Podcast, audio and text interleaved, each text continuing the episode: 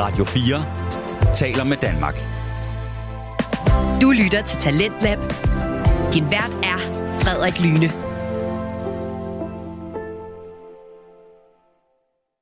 Velkommen tilbage til time 2 af TalentLab her på Radio 4, programmet, som præsenterer sig de bedste og mest underholdende fritidspodcast.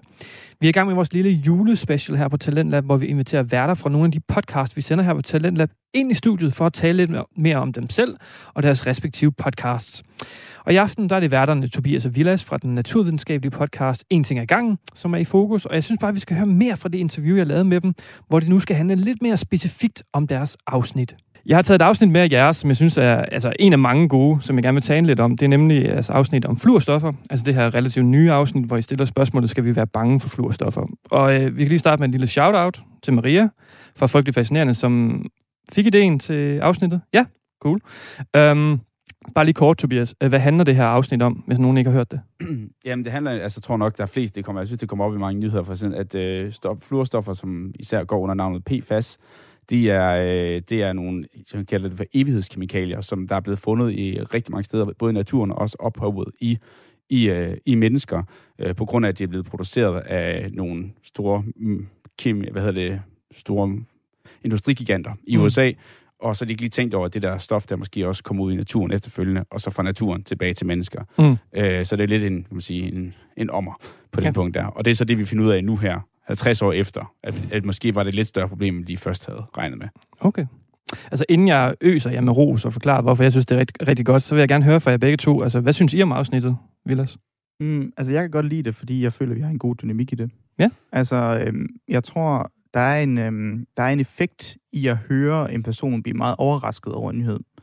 Ligesom at der er en effekt i at høre nogen grine noget. Altså, når du ser den der stand-up, comedy, tv-serie, whatever, når folk griner, der er den der, nogen kan ikke have det. Ja, dåselatteren. Nogen hader det. Men når det så er sagt, så indstiller det også dig på, at noget er sjovt. Ja. Right? Og når du så prøver at have et afsnit, hvor du fortæller noget, der er virkelig seriøst, og måske voldsomt og mind-blowing, så er det fedt at have en person, som virkelig også afspiller det. Og jeg føler, at jeg blev virkelig overrasket over mange ting, og jeg kan godt lide, at jeg også fik det udtrykt, sådan så man forhåbentlig som lytter, sådan virkelig får en stærkere følelse af, at det her, det er vanvittigt. Og den dynamik er ikke altid, den kommer. Og det kunne jeg godt lide her. Ja. Du er enig, Tobias? Ja, jeg er meget enig. Jeg synes også, at det var også både, da jeg researchede med på det, der fik jeg nemlig selv sammen. Jeg sad foran computeren. What? Der var nogle gange de ting, jeg læste, ikke? Og så var det fedt, at jeg ligesom translateret til Vilas' reaktion, da vi så rent faktisk optog. Ja. Så det er helt enig, ja. Jeg har valgt at fremhæve det her afsnit, jeg synes, det minder lidt, altså det er på ingen måde det samme, men det minder lidt om Mythbusters, synes jeg på en eller anden måde. Det her med, at I stiller det her spørgsmål, skal vi være bange for det her stof her? Og så kommer jeg ind på, om afkræfter eller bekræfter, altså, og I kommer jo frem til, det er egentlig ret skummelt, det her stof her jo. Kan I godt følge den der tanke med lidt Mythbusters over det? Ja, og jeg kan ikke huske, hvad det var, men der var en, der foreslog for mig, om vi skulle lave mere sådan Mythbuster-agtige afsnit. Ja. Altså vi kunne have et, i stedet for, nu har vi film eller fakta, hvor det er kort nyt, så vi have en, der hedder der hedder Mythbuster, eller måske ikke lige det samme ord, men lige noget med myter i hvert fald. Ja, hvor vi sådan eller bekræfter. Præcis. Myter. Ja, det er fordi, jeg kom nemlig også til at tænke, jeg skulle lige så spørge dig, om I har overvejet at lave noget, eller det samme, fordi jeg synes virkelig, det fungerede virkelig godt, fordi I tager det her, jeg ved ikke, om det er en myte, men der er det her med, skal vi være bange for det her? Altså, og så går I ind og kigger på det egentlig, og formidler det egentlig meget simpelt. Jeg kommer også til at tænke på, hvad med for eksempel Pepsi Max og aspartam? Altså, hvad får man kraft af det? Ja, det er en rigtig god gammel en, som man aldrig har hørt, at man får grønne børn af det, eller sådan noget. Mm-hmm. Jeg kan huske, folk var en gang, at hvis du spiser noget, hvor de er erstattet med sødemiddel, så får du selvlysende børn, eller sådan noget. Ja, netop. Ja. Jo, det er helt sikkert. Selvlysende børn, det lyder som en kæmpe fordel.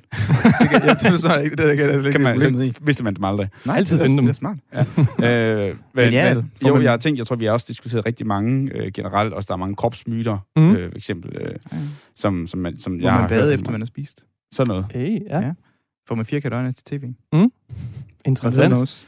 Ja. Nu har jeg jo valgt at fremhæve det her afsnit, men hvis I skulle vælge at fremhæve et afsnit, altså af de lange afsnit, hvilket er I så mest stolt af, hvis vi starter med dig, Vilas? Det er sjovt. Det er faktisk solcremesafsnittet. Okay. Jeg ved ikke, hvorfor jeg synes, det var så godt. Ja.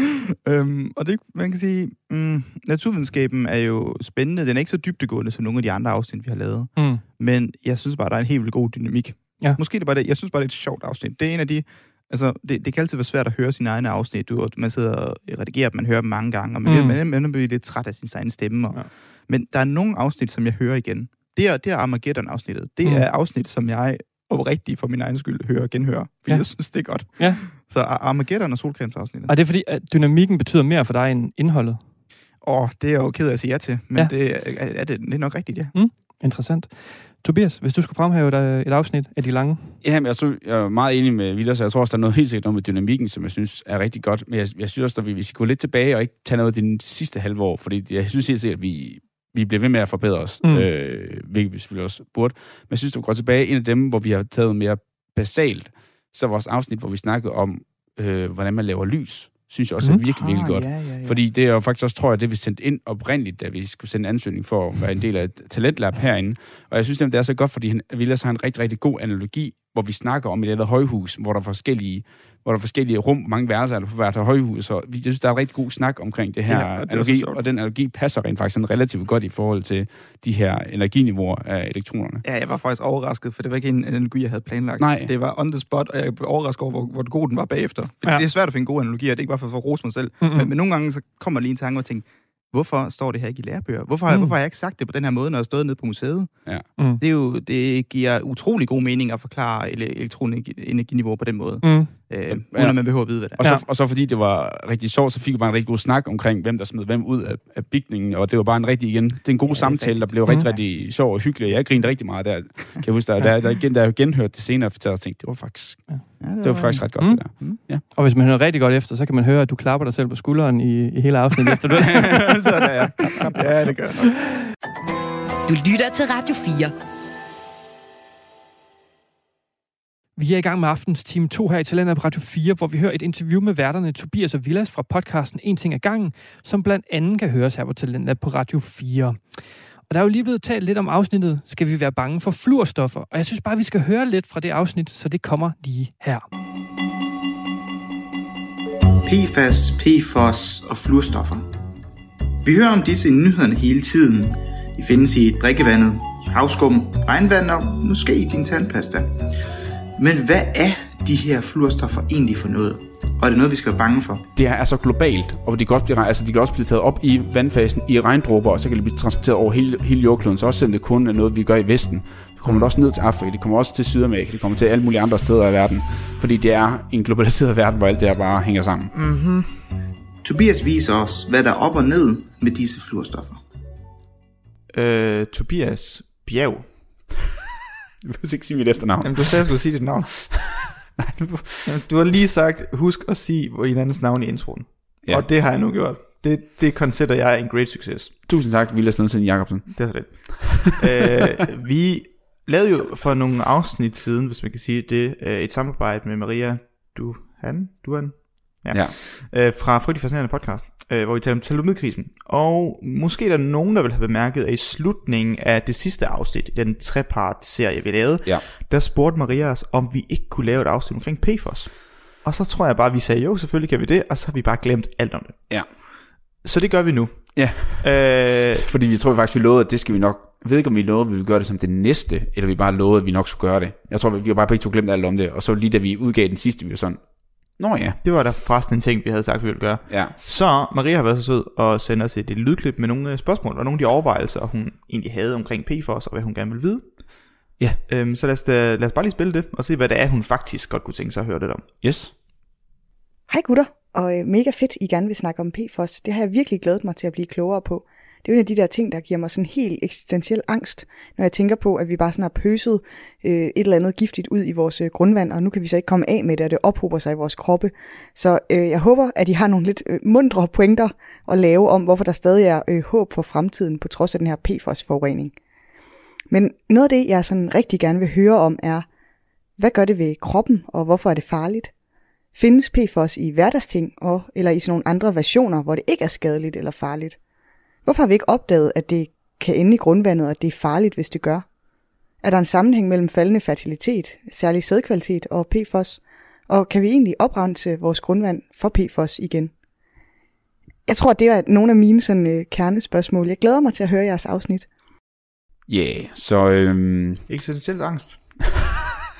Jo, og mange spørgsmål, jeg kan godt mærke, da jeg først lige ligesom kontaktede og sagde, kan du lige give mig lidt mere uddybende hvad du synes, der var interessant, jeg kunne dykke ned i, så havde jeg lidt forventet, at hun bare sådan, havde givet mig sådan et spørgsmål, og ikke eksistentiel angst og fem meget store spørgsmål.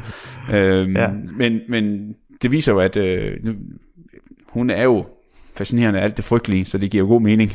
Ja, men i virkeligheden så koger hendes spørgsmål jo bare ned til, hvor nervøs skal jeg være, og hvad kan jeg forvente af fremtiden? Ja. Som jo er en meget naturlig menneskelig reaktion på alle nyheder, vi får.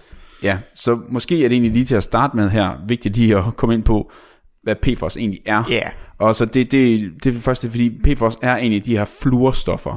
Så jeg tror måske, vi kommer til at snakke om altså fluorstoffer fra generelt. Tandpasta. Er det ikke fluor i tandpasta? Der er også fluor i tandpasta, men det er slet ikke det samme, og det kommer vi faktisk også ind på senere. Men pointen er nemlig, at det er de her fluorstoffer, som man har set i mange forskellige materialer, og blandt andet i popcorn, poser, og i pizzabakker, og i vandafvisende materialer og så videre, som blev brugt i mange år, og som har så fundet ud af, at de her materialer, de er faktisk begyndt at ophobe sig både i naturen, i forskellige økosystemer, og så også i vores drikkevand og så videre og så videre. Og der kommer ofte nye, nye nyhedsartikler ud ret ofte, hvor vi finder ud af, at nu der er fundet noget PFOS her, nu der fundet noget PFOS her og så videre og så videre og så videre. Og faktisk så sent som i fredags, nu optager vi det her i november, i starten af november, så sent som i, jeg tror det var den 5. eller 4. november, der kom det frem, at der var også fundet en masse PFOS i noget havskum ude på vestkysten, ude ved Harboøre. Ja, havskum? Ja, og det kommer ind på, hvorfor det giver mening, at det er der. Og så er det faktisk blevet helt udelukket, at de køer, sådan noget, der græsser tæt ved det kystareal, de må sådan ikke altså, spise eller noget som helst med de køer at gøre. Fordi at man er bange for, at det kan akkumulere fra de her køer ind i os. Nu synes jeg også, jeg får noget af det der eksistentielle angst, som I har talt om. Jeg synes lige, vi sad og hygger os. Hvad sker der? Ja, lad os håbe, jeg har ligesom delt det op i tre dele, hvor jeg tænkte, at vi først lige kunne snakke om, hvad det er for nogle stoffer, og hvor der er, de har fundet blandt andet herude ved Harboøre ude ved Vestkysten. Og så lidt mere om, hvad det egentlig gør ved kroppen og ved økosystemer generelt, og hvorfor vi skal være mere eller mindre bange for det. Og så til sidst, hvad skal vi så gøre i fremtiden? Hvad er fremtidsudsigterne for det her? Fordi der er faktisk nogle gode udsigter i den sidste ende, vil jeg sige. Jeg tror på menneskeheden, og vi nok skal løse det. Så jeg vil prøve at erhverve den der eksistentielle krise, du er i gang med at opbygge også nu, ligesom Maria. Jo tak. Nu er det meget bedre allerede. Ikke? Jo. Jo, jeg er glad for, at jeg kan berolige dig. Lad os tale om noget angst. Ja. Du lytter til En ting ad gangen med Vilas Jakobsen og Tobias Bjerg.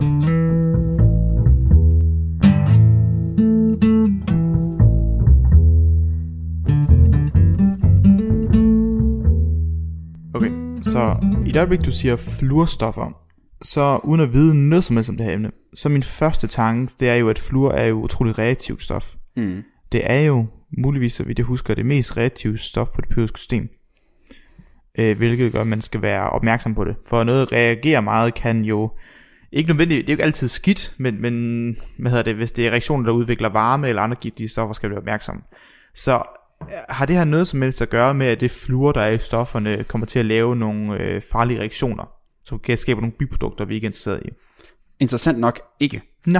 Fordi at det er nemlig det, der er interessant med de her fluorstoffer, og Maria, hun spurgte generelt om PFOS, og det er en af de her fluorstoffer, vi kender, som er ind i en underkategori, der hedder PFAS, som er den store kategori for alle de her forskellige fluorstoffer, vi snakker om. Men det, der er med dem, det er, at de nemlig er uhyre stabile. De er virkelig stabile. Okay, så det er fuldstændig modsat af, hvad jeg tror. Og det skyldes nemlig, at de, hvis vi lige bruger det ned, så PFAS, det er, perfluoroalkylstoffer. Så det, eller polyfluoralkyl. Okay. Og det er det, der giver akronymet PFAS, eller PFOS, som så er, hvor der er... Ej, det kommer vi til senere. Så PFAS er ligesom det sidste S, det står for stoffer. Okay. Og grunden til det er det her, det er, at man har... vi har snakket om kulstof tidligere. Vi snakker om thalidomid faktisk med Maria. Det er jo meget det samme, vi skal til at snakke om her.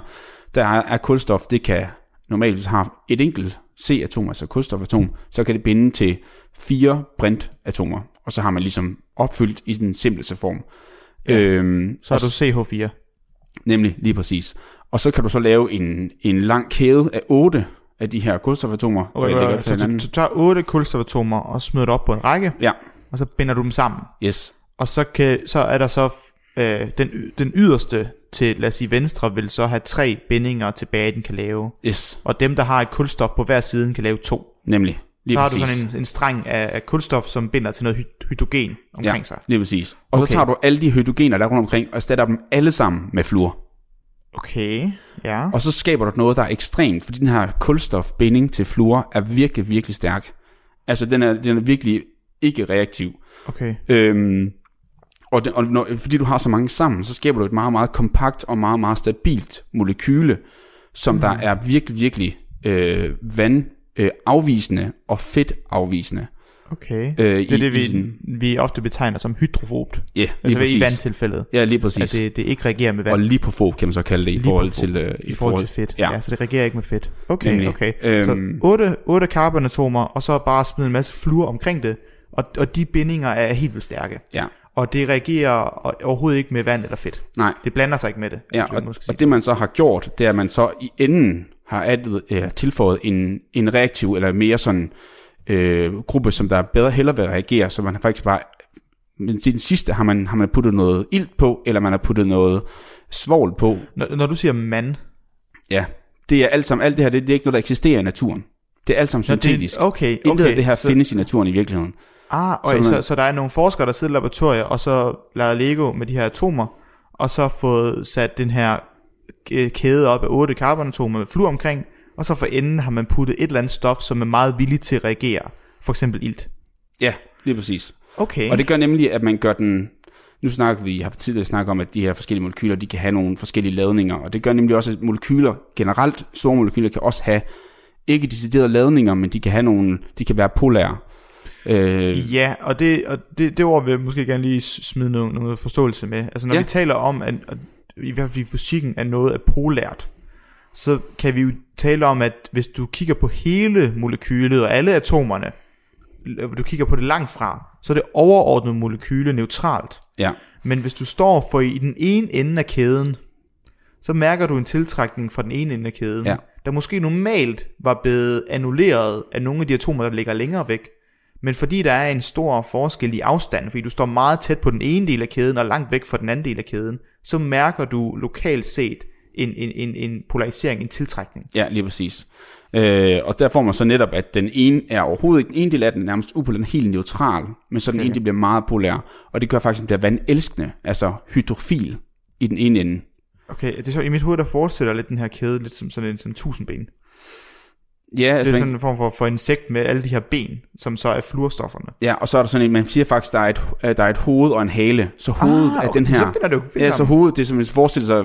Måske, det, når man ser dem, så ligner det lidt, hvis man kan forestille sig en haletus eller et eller andet, hvor der er hovedet, det er den, som der elsker vand, og så hele halen så er fyldt med de her fluorstoffer, okay. Som er dem, som der er helt vildt vandafvisende. Og det gør jo netop, at den kan sidde fast et sted, og så kan halen som vinge ud i enden og være vandafvisende, for eksempel. Okay, så det giver nogle rigtig interessante egenskaber. Du vil for eksempel kunne belægge et materiale med det her stof, nemlig, så alle hovedenderne af molekylet binder fast, og alle halerne er fri, og så hvis det dækker et helt område, så har du et materiale, der egentlig er hydrofobt, og vandafvisende, og fedtafvisende også. Lige præcis, og det var jo helt genialt, og de gjorde ved hjælp af en procedure, der hedder elektrokemisk fluorisering, hvilket basically sige, man putter det her ned i noget vand og smider nogle elektrolytter, elektricitet igennem, sætter strøm igennem, og så putter fluor ned i, og så vil de automatisk over tid så lave nogle forskellige, men man får ikke en ren 8-kæde, man får også nogle forskellige andre, og det bliver ikke alle sammen fuldstændig. Men det behøver vi heller ikke forstå helt. Nej, men det er i hvert fald sådan, at de har gjort det, og det vigtigste er, at det er rent syntetisk, så når du finder det her i mennesker, eller i natur, eller andet, så ved vi, at det er en menneskeskabt. For det findes slet ikke i naturen, den her del her. I see. Ja. Og det er nemlig det her med, som I siger, at det er en ekstremt stærk binding mellem kulstof og fluor, og det gør nemlig, at de overhovedet ikke nedbrydes. Ej. Og det er jo også super smart, hvis du godt vil bruge det i noget, som der skal være holdt i lang tid. Ja. For eksempel en regnjakke eller et eller andet, hvor det er et eller andet. Og så tror jeg måske bare, at der er nogen, vi kan også komme ind på lidt senere, hvorfor de ikke har tænkt over, at det måske kunne være lidt farligt, at ting ikke bliver nedbrudt. Altså nej, ligesom de ved, at du skal ikke smide plastik i naturen, for de bliver ikke nedbrudt i naturen. Ja, klart. Så ja, det kan jeg godt se problematikken i. Så man havde ikke... okay. Men hvornår er vi tidsmæssigt her? Yes. Så det er... kender du virksomheden 3M? Nej. 3M, det er sådan en kæmpe stor mineralvirksomhed, som laver alle mulige materialer og alt muligt. Blandt andet, hvis du ser sådan forskellige Scotch tape, for eksempel. Mange tape, så står der 3M indeni, for eksempel. Okay. Det kan man kender, men de i 1947 producerede... Så langt tilbage? Ja, 1947 producerede de det her for første gang. Hvor de så brugte det til at lave et produkt, der hedder Scotchgard, som var sådan et, hvad kan man sige, et vandafvisende spray, som man kan bruge til sådan en repellent, som man kan bruge til sin sko, eller til, hvad end man nu havde sit tekstiler, man godt vil gøre vandafvisende. Ja. Du lytter til Radio 4. Du lytter stadig til time 2 af TalentLab her på Radio 4, og vi hørte lige en lille bid af afsnittet, skal vi være bange for fluorstoffer fra podcasten En ting ad gangen. Og apropos En ting ad gangen, så skal vi altså bare lige høre lidt mere fra mit interview med de to værter, Vilas og Tobias, hvor vi nu dykker ned i deres andet afsnitsformat på podcasten. Nu sagde jeg jo lange afsnit. I har jo også det, der hedder Kort Nyt. Tobias, hvis du lige skal forklare, hvad er det her Kort Nyt? Jamen, så det er egentlig, ja, det vil sige... Det er nogle korte nyheder om nye og spændende ting, som vi synes er spændende i naturvidenskaben, og det er jo sjældent rigtig nye, fordi ofte tager de her ting lang tid at komme igennem. De skal jo igennem fagfællevurderinger og sådan noget, inden de kommer ud, og så skal der gå noget tid, før man refrakserer, om det kan blive reproduceret osv. Så nogle gange er det også et halvt år gammelt og sådan noget. Men det er egentlig generelt bare sådan, hvis vi ser en anden nyhed, som vi synes er rigtig interessant, som vi også tænker kunne være spændende for vores lyttere, så prøver vi at tage det op, og så kan vi jo nemlig ofte referere tilbage til et tidligere afsnit. Så for eksempel, vi arbejder rigtig meget med fusion også.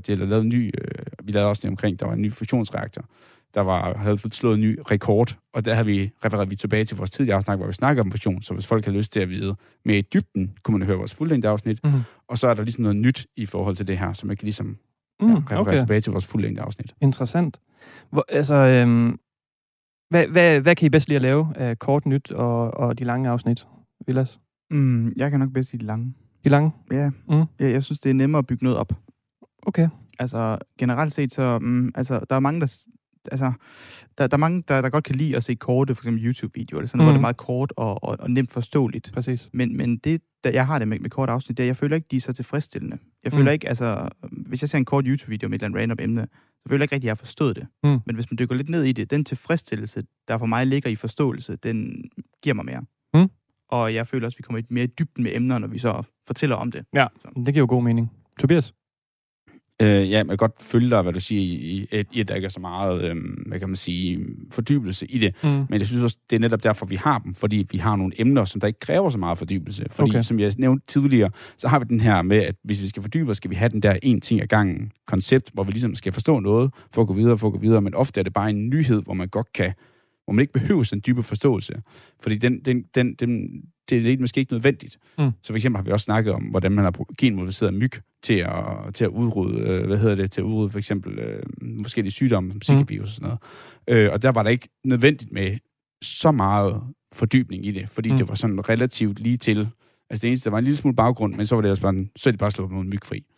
Så der var ikke så meget fordybelse i, at vi tænkte, det var nok til at bruge rigtig meget tid på et helt afsnit, men det var stadig vigtigt, synes jeg, at vi tog det op. Ja. Jeg har lige udvalgt et afsnit, det her Kort Nyt, nemlig afsnittet om p-piller til mænd. Bare fordi jeg godt kan lide titlen. Det fanger ens opmærksomhed, synes jeg. Bare lige for at ridse det kort op, hvad handler det afsnit om, Vilas? Tobias? Nej, det er sådan. Jamen, det handler jo egentlig om, at vi har ikke særlig meget hormonbaseret prævention til mænd. Ja. Jeg er sikker på, at vi ikke har noget. Nej, Tobias har også råd. Eksperten, han... Ja, jamen, det er jo det. Altså, ja. Han er jo kemi- og medicinekspert. Jeg er bare fysiker. Men så det er jo egentlig det der med, at det er jo en ret voldsom ting for kvinder at tage hormonbaseret prævention. Altså det er virkelig noget, der tager kropsligt og mange gange også faktisk psykisk på det, på kvinder, og det kan have senfølger, blodpropper, hjernen og alle mulige ting. Og det er sådan lidt, hvorfor findes der ikke et alternativ til mænd, eller hvorfor er det, kvinden har den byrde på sig? Og det var da egentlig lidt underligt noget. Og man kan sige, det er jo fristende at sige, ja, okay, der er måske noget økonomisk i det, at firmaerne har allerede et produkt til kvinder, så man kan sige, hvorfor lave et til mænd, for så er det måske bare færre kvinder, der køber det, og andre mænd, der køber det, så du tjener ikke flere penge på det. Og ja, men der er også noget i, at det viste sig, at hvis jeg dykkede ind i det, var også oprigtigt sværere at gøre i praksis. Men det var egentlig hele den her diskussion, vi egentlig tog op. Tobias, da I stødte på det her som p-piller til mænd, der tænkte du med det samme, det er et kort nyt afsnit det her, det kan ikke være et langt afsnit, eller hvad? Jamen det var faktisk igen, fordi vi inden da havde lavet noget omkring, hvordan prævention generelt virkede. Ja. Så der havde vi lavet om, hvordan det virkede, da vi lavede p-piller til kvinder, den oprindelige p-pille, kan man sige, hvad dens funktion er. Mm. Og meget af det, den strukturelle baggrund for, hvordan man laver en form for prævention, er egentlig det samme. Mm. Altså, så når man først har forklaret baggrundsmekanismen for, hvordan man laver prævention, så kan man relativt nemt smide forskellige muligheder og gøre det, fordi oftest er det sådan lidt, du skal blokere frigivelsen af et æg. Okay, så har du forklaret om, hvordan frigivelsen af æg fungerer, så vil sige, at du kan blokere den der mekanisme der. Okay, så ved du, hvordan en bestemt prævention kan fungere, og så en anden blokering kan du gøre her, så kan du lave en ny prævention. Okay. Men fordi at vi allerede havde dukket så meget ned i det, så var det relativt kort at dykke ned i det i forhold til mænd. Men jeg kunne sagtens forestille mig, at noget dykker tilbage igen med et nyt, måske kort nyt afsnit, hvis der skulle være noget nyt, som der var spændende og interessant. Interessant. Hvis I skulle fremhæve et kort nyt afsnit, I er særlig stolte af, hvad skulle det så være, Vilas? Særlig stolte af? Godt spørgsmål. Jeg kan snart ikke huske, hvad vi alle sammen har lavet. Ja, vi har lavet 75, tror jeg, afsnit. Gud, ja. Jeg kunne faktisk godt lide det med der er et afsnit i fysik selvfølgelig, hvor at man måler en ny vægt af en partikel, som virker fuldkommen ligegyldigt. Ja. Det virker sådan lidt, hvorfor taler vi om det? Ja. Men det har sindssyge konsekvenser fra fysikken. Okay. Altså, det er svært at underdrive, hvor voldsomt det er, at en partikel har en anden vægt, som det virker så ligegyldigt. Altså, og ligesom at tage noget, som virker banalt, og se den voldsomme konsekvens, det kan have, og forstå nyhedsværdien i det, som ikke er oplagt. Det synes jeg var lidt fedt, fordi det er en nyhed, der ikke måske er til rådighed for befolkningen normalt. Fordi hvis du ikke lige ved noget om fysik, hvordan skal du så værdsætte nyheden eller forklare den? Mm. Så der føler jeg måske, at vi gør noget, som havde været svært at finde ellers. Tobias? Ja, men jeg vil sige, at nu snakker vi om det lige kort, det der med kort nyt udryddelse af myg, især fordi vi faktisk har lavet 2, og vi faktisk har lavet en follow-up på den første. Netop fordi de havde kommet med nogle nye resultater, så bliver man også på en måde, bliver lidt, kan man sige, jeg kommer lidt ind i det og får sådan en forståelse, hvad det er, og så bliver det lidt interessant, især fordi det er også en relativt nem, nogle gange, jeg synes det er super interessant at snakke om de der dybe, meget, meget svære ting, men nogle gange kan det også godt være en meget hård podcast at lave, når vi sådan virkelig skal sidde og holde hovedet og hale i alting, og se på, at vi fik det hele med, og Vilde skal se på, at han forstår det, og omvendt, hvis han forklarer noget til mig, at vi sådan, okay, har vi fået det hele med, mens nogle af de her lidt sjovere og lettere afsnit, hvor det er lidt mere livet af landevejen, det giver mig også en, når vi laver den lidt mere følelse, det var sjovt, det fungerede, det var relativt nemt for de fleste at forstå. Mm. Jeg tror også, de mere lette afsnit, der har vi måske også mere overskud til at fokusere på dynamikken, at når det er sådan noget virkelig, altså vi har haft nogle afsnit omkring sådan kvantefysik, og forskellige naturkræfter og sådan noget. Det er sådan rimelig tungt, og det er ret svært og ret komplekst. Og der kan jeg mærke, der er mit fokus på det faglige. Okay. Og det er jo nogle gange lidt ærgerligt, fordi at det er jo ikke altid det, for man lytter til podcast. Altså jeg ved, at nogle af de lyttere, der har skrevet til os, de har sagt sådan lidt, så når vi synes, det er god podcast, så har jeg sagt, kan du godt lide naturvidenskab? Nej.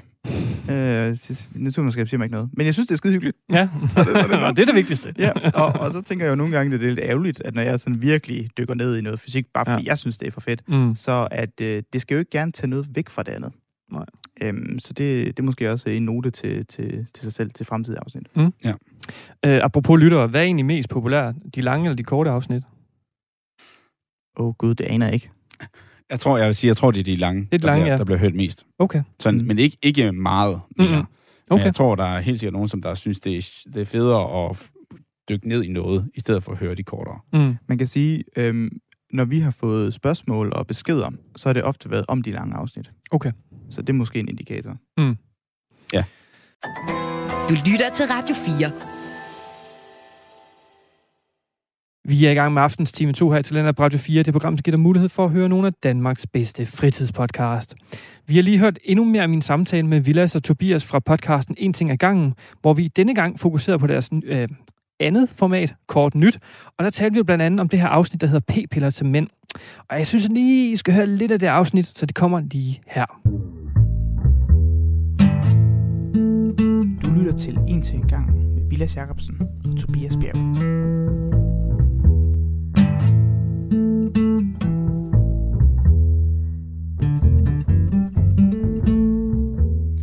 Hej Tobias. Hej Vilas. Jeg har hørt, at man kan få en p-pille til manden. Hvordan virker den, når man kan få den? Det vil du gerne have, eller hvad? Ja. Ja?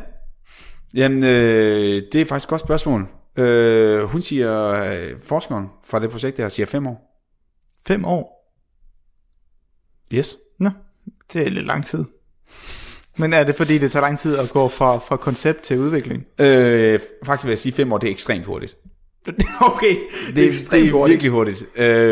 Fordi at... Jeg forstår ikke, hvor langt er vi da i processen der? For så vidt jeg har forstået, så er de sådan lige opdaget, at man kan gøre det på den her måde. Eller, de er færdige med de første musestudier. Ah ja. Vi er ikke i mennesker endnu. Det er vigtigt at sige. Musestudier er relativt langt faktisk.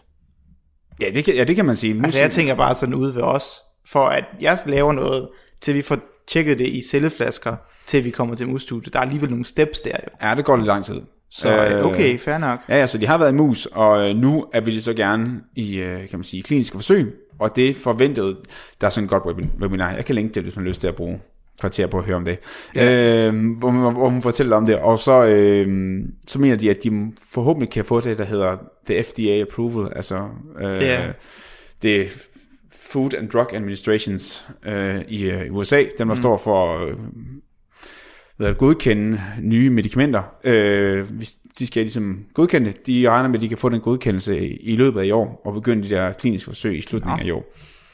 Okay. Og måske i starten næste år. Og jeg hørte det var også sådan, okay, det lyder rimelig voldsomt, men det må betyde, at de er ret sikre på, at det er et sikkert produkt. Fordi det vigtigste, i hvert fald det første, det er, at man skal sikre sig, at det ikke giver skade i mennesker. Man vil ikke engang prøve at se, om det virker.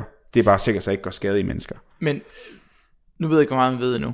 Men kunne det risikere at være mere effektivt? Altså, eller mindre farligt end p-pillen til kvinder? Jamen, det er netop det, som der måske er en sandsynlighed for, det er. Okay. Altså, det er selvfølgelig svært at sige, fordi nu er det i mus, og så vidt jeg sidst tjekkede, så er mus og mennesker ikke det samme. Det har jeg faktisk også hørt. Ja.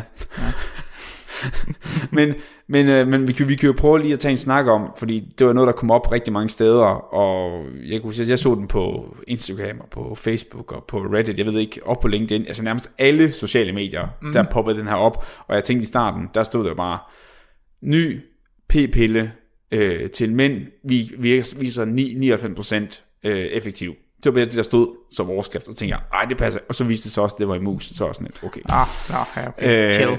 Så er det jo ikke rigtigt til mænd, fordi mænd er mus. Ja. Er det en teaterstykke? Nej, det er en bog. Mus. Mænd og høns. Nå. Tror jeg. Det er vel en film. Okay. Jeg tror, det er sådan en majsen, men nej, I don't know. Ja, men det er det, jeg tænker. Ja, anyway. I det her lille korte segment, hvor vi lige kan opdatere det, fordi vi snakkede nemlig om prævention. Det er rigtigt, ja. I uge 6 i år. Det er rigtigt, så man kan jo i virkeligheden høre det, og høre, hvordan konventionel prævention virker, og der taler vi også om, hvad problemerne er ved at lave en p-pille til mænd. Lige præcis. Og de udfordringer, der var. Ja. Og så er det jo, det kunne være sjovt at høre dem først, og så høre, hvordan har man så overkommet de udfordringer, som vi beskriver i første afsnit. Lige præcis, og man kan sige, det er, det vi lavede der var også lidt irriteret, fordi den her kom, efter vi havde lavet afsnittet, så gik der de der 4 uger eller sådan noget, eller 3 uger eller sådan noget, og så kom den her nyhed, og det var sådan et, det er jo bare unlucky, altså. Dårlig timing. Men nu kan vi så i stedet for lave en opdateringsepisode, hvor jeg ligesom kan dykke lidt ned i, hvordan har det så gjort i den her forsøg her, og så kan vide, om det er noget, vi skal have om 5 år, Vilas. Det kunne jo være. Lad os springe ud i det. Yes. Sidste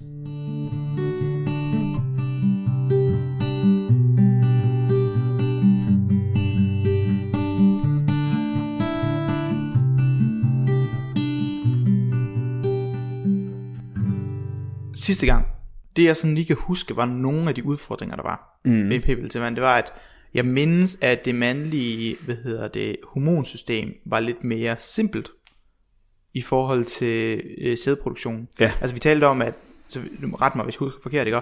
At det mandlige kønshormon testosteron, det var stærkt relateret til produktionen af sæd i mænd, og at bare at, lad os sige, skære ned på det, eller stoppe produktionen af det på en eller anden måde, det var ikke så muligt, fordi at det havde en frygtelig masse andre implikationer for muskelvækst, og jeg ved ikke, sikkert mange andre ting. Ja, helt vildt. Ja, så det var ikke, og fordi at sædproduktionen var så, den var så afhængig sådan, af den her ene, af det her ene hormon, så var det meget svært at påvirke den her proces, uden at ændre på alt muligt andet. Ja, og plus også den ting, at det sker hele tiden. Altså kvinders var ligesom en cyklus over 28 dage, yeah, mens produktionen er kontinuerlig. Og yeah, hos kvinder, der var der også det, de havde et bestemt antal æg, og det blev så modnet over tid. Vi producerer nye hele tiden, så man skal konstant kæmpe imod den her evige produktion af dem. Yeah, yeah, yeah. Mens at i VP-billeder skal man bare, i anførselstegn, undgå, at en af de der mange steps på vej ud, at den enten sætter sig fast, eller at den ikke kommer ud, eller at den ikke bliver modnet. Altså det går meget langsommere, og det er nemmere at kontrollere. Ja, okay. Og så var der også noget af det der med, med pengene. Pengene også, ja, lige præcis. Ja. Så sådan nogle ting. Vi dykker lidt mere ned i det andet, så det kan man altid lige hoppe tilbage. Men hvad har man så gjort nu? Ja. Hvordan har man løst det? Ja, så det man har gjort, det er, at der kom et press release, så der ikke kom en artikel ud, jeg kunne læse, men der er bare kommet en press release, hvor de ligesom har fortalt om, hvad de har gjort, og de har udgivet sådan et kort resumé af, hvad de har gjort, så det er jo sådan, man skal lige, de har ikke fortalt alt. Men de har nogle patenter og sådan noget. Ja, nemlig lige præcis. De skal tjene nogle penge, jo. Ja, de skal tjene nogle penge. Men i hvert fald, så er det fra universitetet i Minnesota, og hende hovedforskeren hedder det her. Du kan lige prøve at se, for jeg ved ikke, hvordan man udtaler det. Du kunne ikke lige finde, hvordan vil du udtale det, der jeg har markeret der? What? Gunda George? Er det en person? Er det en kvinde? Gunda George? Der er jo ikke noget E på Georg. Jeg ved ikke, om Gunda Georg. Men altså, der er mange forsømte børn. Altså, og Gunda er tydeligvis en af dem. Men ja, der var sådan et lækkert webinar, som de postede den 23. marts i 2022, hvor hun snakker, hun virker vidunderlig. Og de har simpelthen fundet det her nye drug, som de har det ekstremt sexede navn, YCT529. Damn, that's hot. Ja, ikke? That's so hot. Og hvad kan det her drug så? Ja. Yeah. Så det man har vist tidligere, for lige at gå tilbage, det man har vist tidligere, at man lavede nogle museforsøg, og de museforsøg har først faktisk vist, at hvis du fjerner vitamin A, altså A-vitamin, for de her mus kost, så bliver de sterile. Nå, okay. Men når du så tilføjer det igen, så er de fertile en gang til, så kan de godt få unger bagefter. Ah, problemet okay. Problemet er ligesom, at vitamin A har ret mange funktioner, blandt andet ret essentielt for vores syn.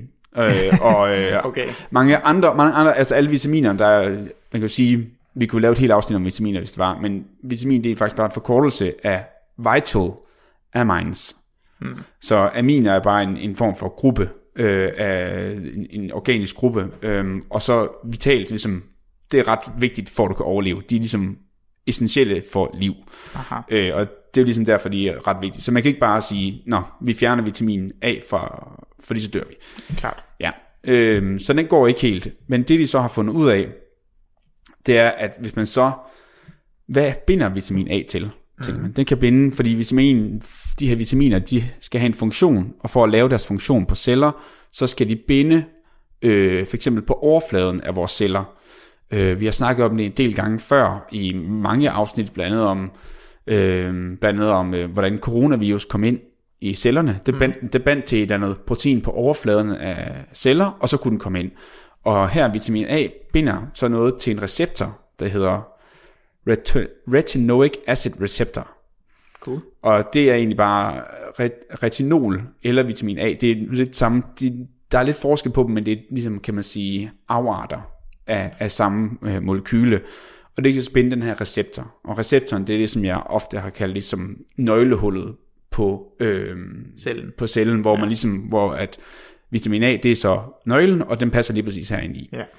Det viser sig så, at vitamin A kan binde, kan binde tre forskellige receptorer, nemlig den her bare, vi kalder den RAR, det er virkelig irriterende at sige, RAR. Ja. Det hedder den her receptor. Der er en alfa og en beta og en gamma. Så fire receptorer? Nej, er tre. Du nævnte fire? Den allerførste, der er tre. Så det hedder bare RAR, alfa, beta og gamma. Aha, ja. Fint. Alfa, beta og gamma. Ja. 1, 2 og 3, tre receptorer. Ja, right, som vitamin A kan binde sig til for at interagere med celler. Ja, nemlig. Boom. Fuldstændig. Og så har man så fundet ud af, at det måske faktisk ikke alle af dem her, der er nødvendige for at kunne for at undgå, at man bliver syg, fordi hvis man ikke kan fungere på de to andre, hvis man fjerner en af dem, ja, og lader de to andre receptorer være, så kan det være, at man kan gøre noget her. Så det, man fandt ud af, det var, at man fjernede det ene gen, eller gjorde det ikke eksisterede, eller ikke fungerede i en mus. Fjernede den ene for eksempel receptor? Ja, alfa-receptoren. Okay. Og så havde de her mus stadig beta- og gamma-receptoren i sig. Ja. Hvordan man fjerner den, det er ikke sådan super essentielt. Der er mange metoder på, at man kan fjerne gen, som er relativt nemt. Ja. Det er det, man kalder det for et knockout. Altså, det lyder nemt. Man tænker, man bare slår det ud, kan man sige. Ikke? Så man slår det her gen ud, og så når man har slået det ud, så fandt man ud af, at de her mus, de lever, som de plejer at gøre. Så satte man den sammen med hunder og hanner sammen, og så kunne man se, de kunne ikke få unger. Mm. De var helt sterile. Og mens de ikke kunne observere, at der var noget galt med musene. Og så tænkte de, okay, men det er også lidt, man kan ikke bare ind i et menneske slå det her gen ud. Ja, det lyder lidt risky, synes jeg. Så det er især fordi, så er det også, kan man sige, irreversibelt. Man kan ikke gøre det om igen. Ja, det var nemlig det næste spørgsmål. Det er, at hvordan det kommer man så tilbage til ikke at være steril. Ja. Fordi så, altså, vi kan jo godt sterilisere folk på nuværende tidspunkt. Ja. Jeg mener bare, det er ikke issueet. Nej, det er ikke issueet. Det er relativt nemt. Der er mange forskellige metoder at gøre det på. Men det, man får ud af, det er, at man kan også bare binde noget. Så laver man det, der hedder en antagonist. Og det betyder egentlig bare, at det, der binder og gør den, det der binder receptoren, så den gør dens rigtige funktion. Ja. Det hedder en agonist. Og det der så kan binde og blokere, altså den gør, så den ikke kan gøre det, men den har slet putter et hul på det der, ja, der nøglehul.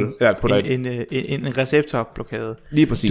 Du tager noget spartelmasse, og så spartler du nøglehullet til. Lige præcis. Og så får du måske en sur varmemester, men hey. Ja, lige præcis. Og det kalder man så en antagonist. Okay. Og det har man så prøvet at udvikle, fordi dem her kan man så give i pilleform.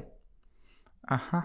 Og så vil man så tænke nemlig, at de her binder ikke for evigt, så måske spartelmasse ikke rigtigt, måske med en prop, man kan putte ind i, så nøglen ikke kan komme ind, men så efter noget tid, så falder den her prop ud, så man skal bare huske... Billig spartelmasse. Så man skal påføre en gang om dagen. Ja. Lige præcis. Fuldstændig korrekt. Og så har man ligesom prøvet, om man kunne gøre det. Altså man kunne udvikle en eller anden form.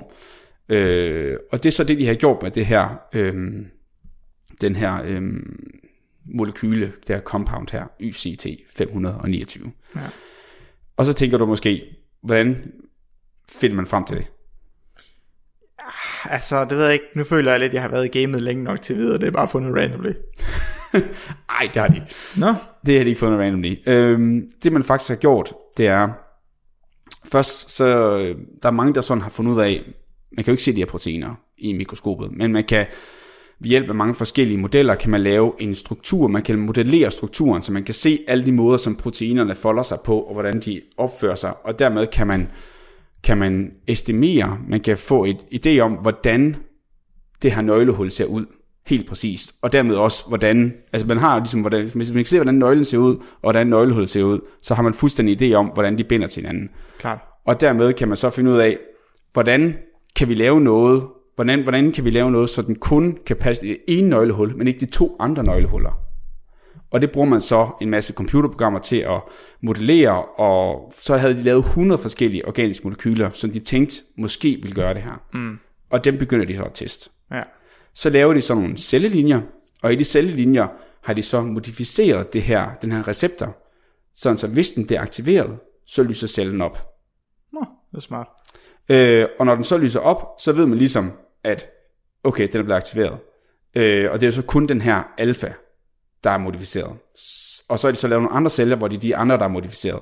Så ved at prøve alle de her 100 forskellige compounds på alle sammen, så måler de simpelthen på, hvor får vi mest lys for kun det ene receptor, og intet lys for de andre receptorer. Ja. Og så laver man ligesom en ratio mellem det lys, og kan de se, det her YCT529, molekyle, det binder 500 gange bedre den her receptor end de to andre receptorer. Fantastisk. Og så tænkte de, det er jo fedt det her. Men jeg så tænkte på, de her cellers alfa-receptorer, vi skal blokere, ja. Hvad er det for nogle celler, og hvor sidder de i kroppen? Altså, de her receptorer sidder flere steder i kroppen, men den, som de er jo vigtige, de sidder jo i testiklerne. Klart. Ja. hvor at sædcellerne bliver produceret. Men det jeg tænkte på, det var om den her blokade var problematisk for andre celler i kroppen. Og det er jo nemlig et rigtig godt spørgsmål. Og det er jo så det, der de mener at kunne vise nu, i hvert fald ud fra de her museforsøg, at i hvert fald i mus er det ikke. Du lytter til Radio 4. Du lytter til TalentLab på Radio 4, og vi har lige hørt en lille bid af En ting ad gangens kort nyt afsnit P-piller til mænd. Vi skal nu høre den sidste bid af mit interview med netop En ting ad gangen værterne Tobias og Vilas, som fokuserer på deres fremtid. Hvis vi lige kigger lidt frem i fremtiden nu, 2023 kan vi sige, altså hvis vi så kigger på jeres podcast, er der nogle indslag, elementer eller lignende, som I gerne vil have med i jeres podcast, som I ikke har endnu, som måske vi kan se frem til i 2023? Altså jeg har en stor kæphest, som jeg virkelig har vil lave længe, og det er faktisk atomkraft. Ja. Okay. Det er et kontroversielt emne. Ja. Og jeg havde lidt idéen, jeg vil gerne lave et afsnit, der hedder atomkraft, måske tak. Okay. Hvor vi faktisk dykker ned i det her, fordi at nu det begynder virkelig at tage for sig inden for det her emne. Og nu har vi altså 2 danske firmaer, der udvikler atomreaktorer. Det er vildt, når du tænker over den politiske holdning, Danmark sådan historisk set har haft til atomkraft, og hvordan forskning på Risø blev lukket ned. Og nu har vi 2 private firmaer, der laver det her i København. Og de laver nogle ret sindssyge ting, må jeg indrømme. Det er meget imponerende, det de gør. Altså det er fuldkommen revolutionerende. Okay. Og jeg føler, at det bliver vi nødt til at dække på en eller anden måde, og fordi det kan ikke sammenligne det med det atomkraft, vi kender. Det er noget helt nyt. Det burde have et andet navn, fordi det er ikke rigtigt det samme. Og det føler jeg simpelthen, vi bliver nødt til at dække. Interessant. Ja. Helt enig, og det har vi faktisk snakket om, jeg tror næsten et år nu nærmest. Jeg ved ikke, virkelig lang tid vi har diskuteret, at vi godt vil i hvert fald fortsætte med at gå ind i det her, men vi har bare lige ikke rigtig fundet ud af, hvordan vi skal gøre det på en rigtig måde.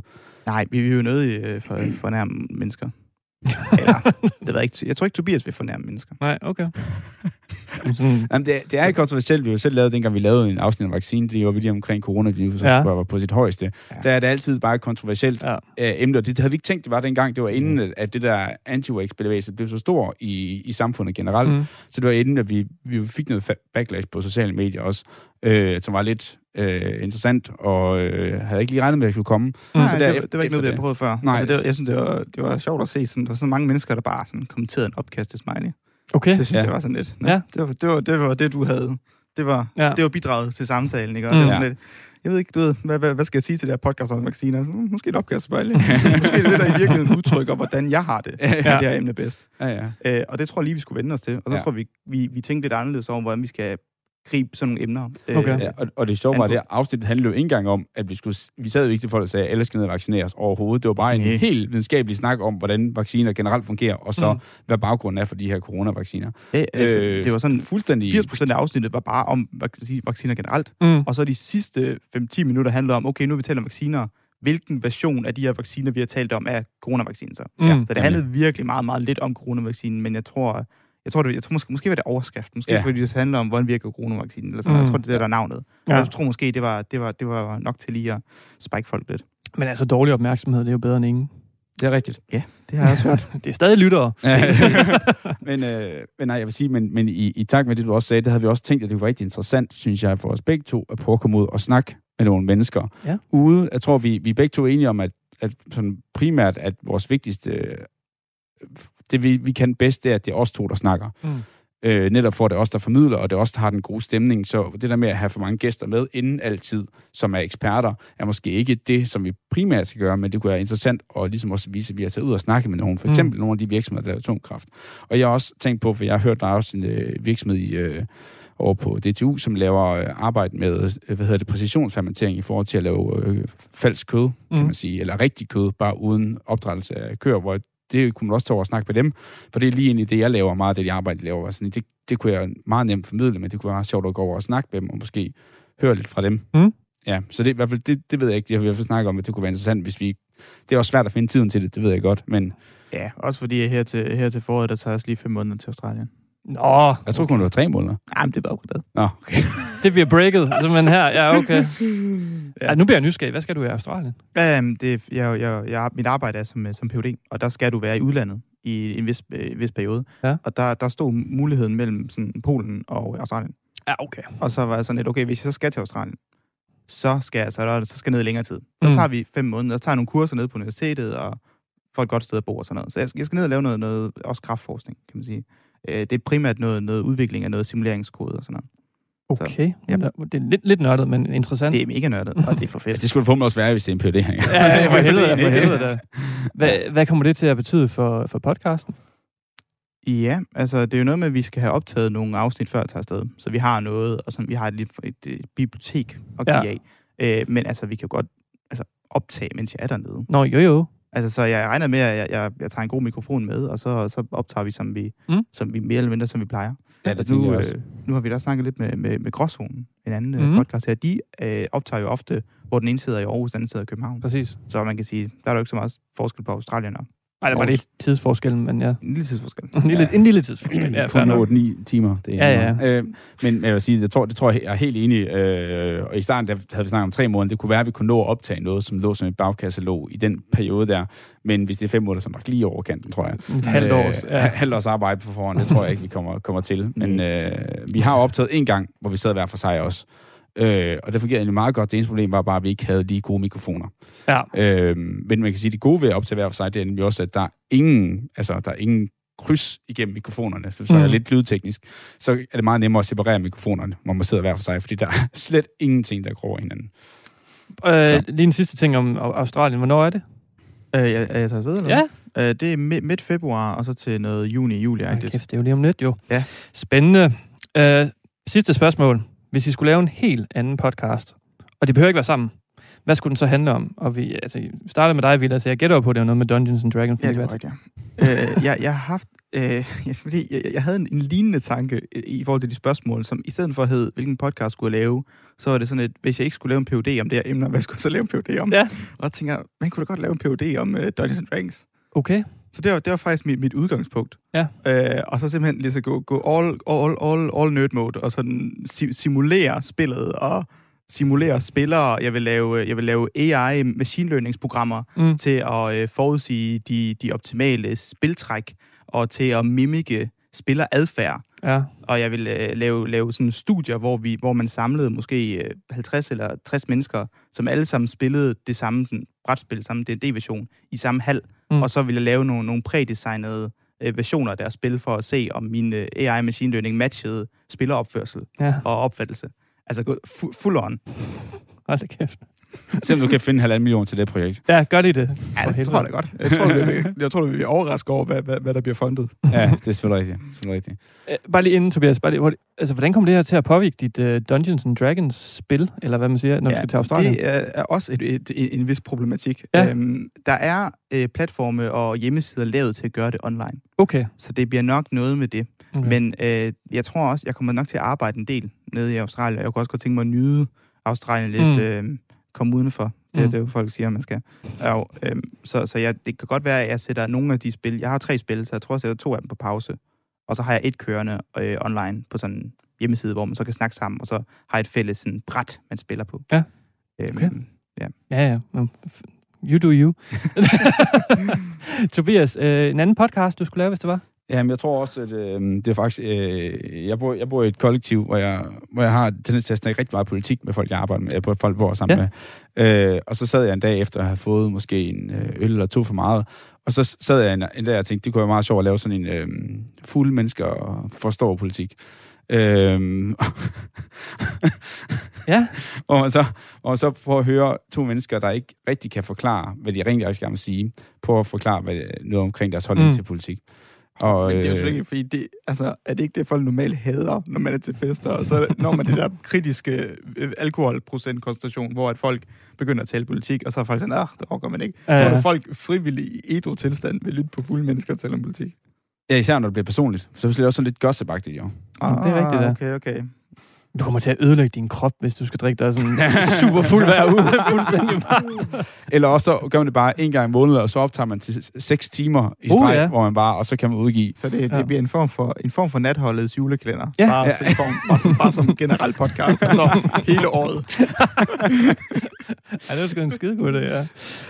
Tobias, Vilas, værter på podcasten En ting ad gangen. Mange tak for, at I gad at komme hen og tale med mig om jeres podcast. Jo, tak for, at vi måtte komme. Selv tak. Du lytter til Radio 4. Du lytter til TalentLab her på Radio 4, og vi er ved at være ved ende på aftenens program. Vi har lige netop hørt afslutningen på, mit interview med værterne Tobias og Vilas fra den naturvidenskabelige podcast En ting ad gangen. Og vi kom jo vidt omkring, og jeg håber virkelig, at I nu sidder derude og måske ikke kender dem, men I ved lidt mere om dem i hvert fald, dem I lytter til, de her værter. Og det er som nævnt blot anden dag i vores julespecial, så der kommer mange flere interviews med værter fra podcast, som medvirker i TalentLab i løbet af hele denne uge. Du kan finde flere afsnit for En ting ad gangen inde på din foretrukne podcasttjeneste, og alle Radio 4's programmer kan du finde inde på vores hjemmeside og i vores app. Nu er det tid til nattevagten her på kanalen. Mit navn er Frederik Lyne. Tak for denne gang. Vi høres ved.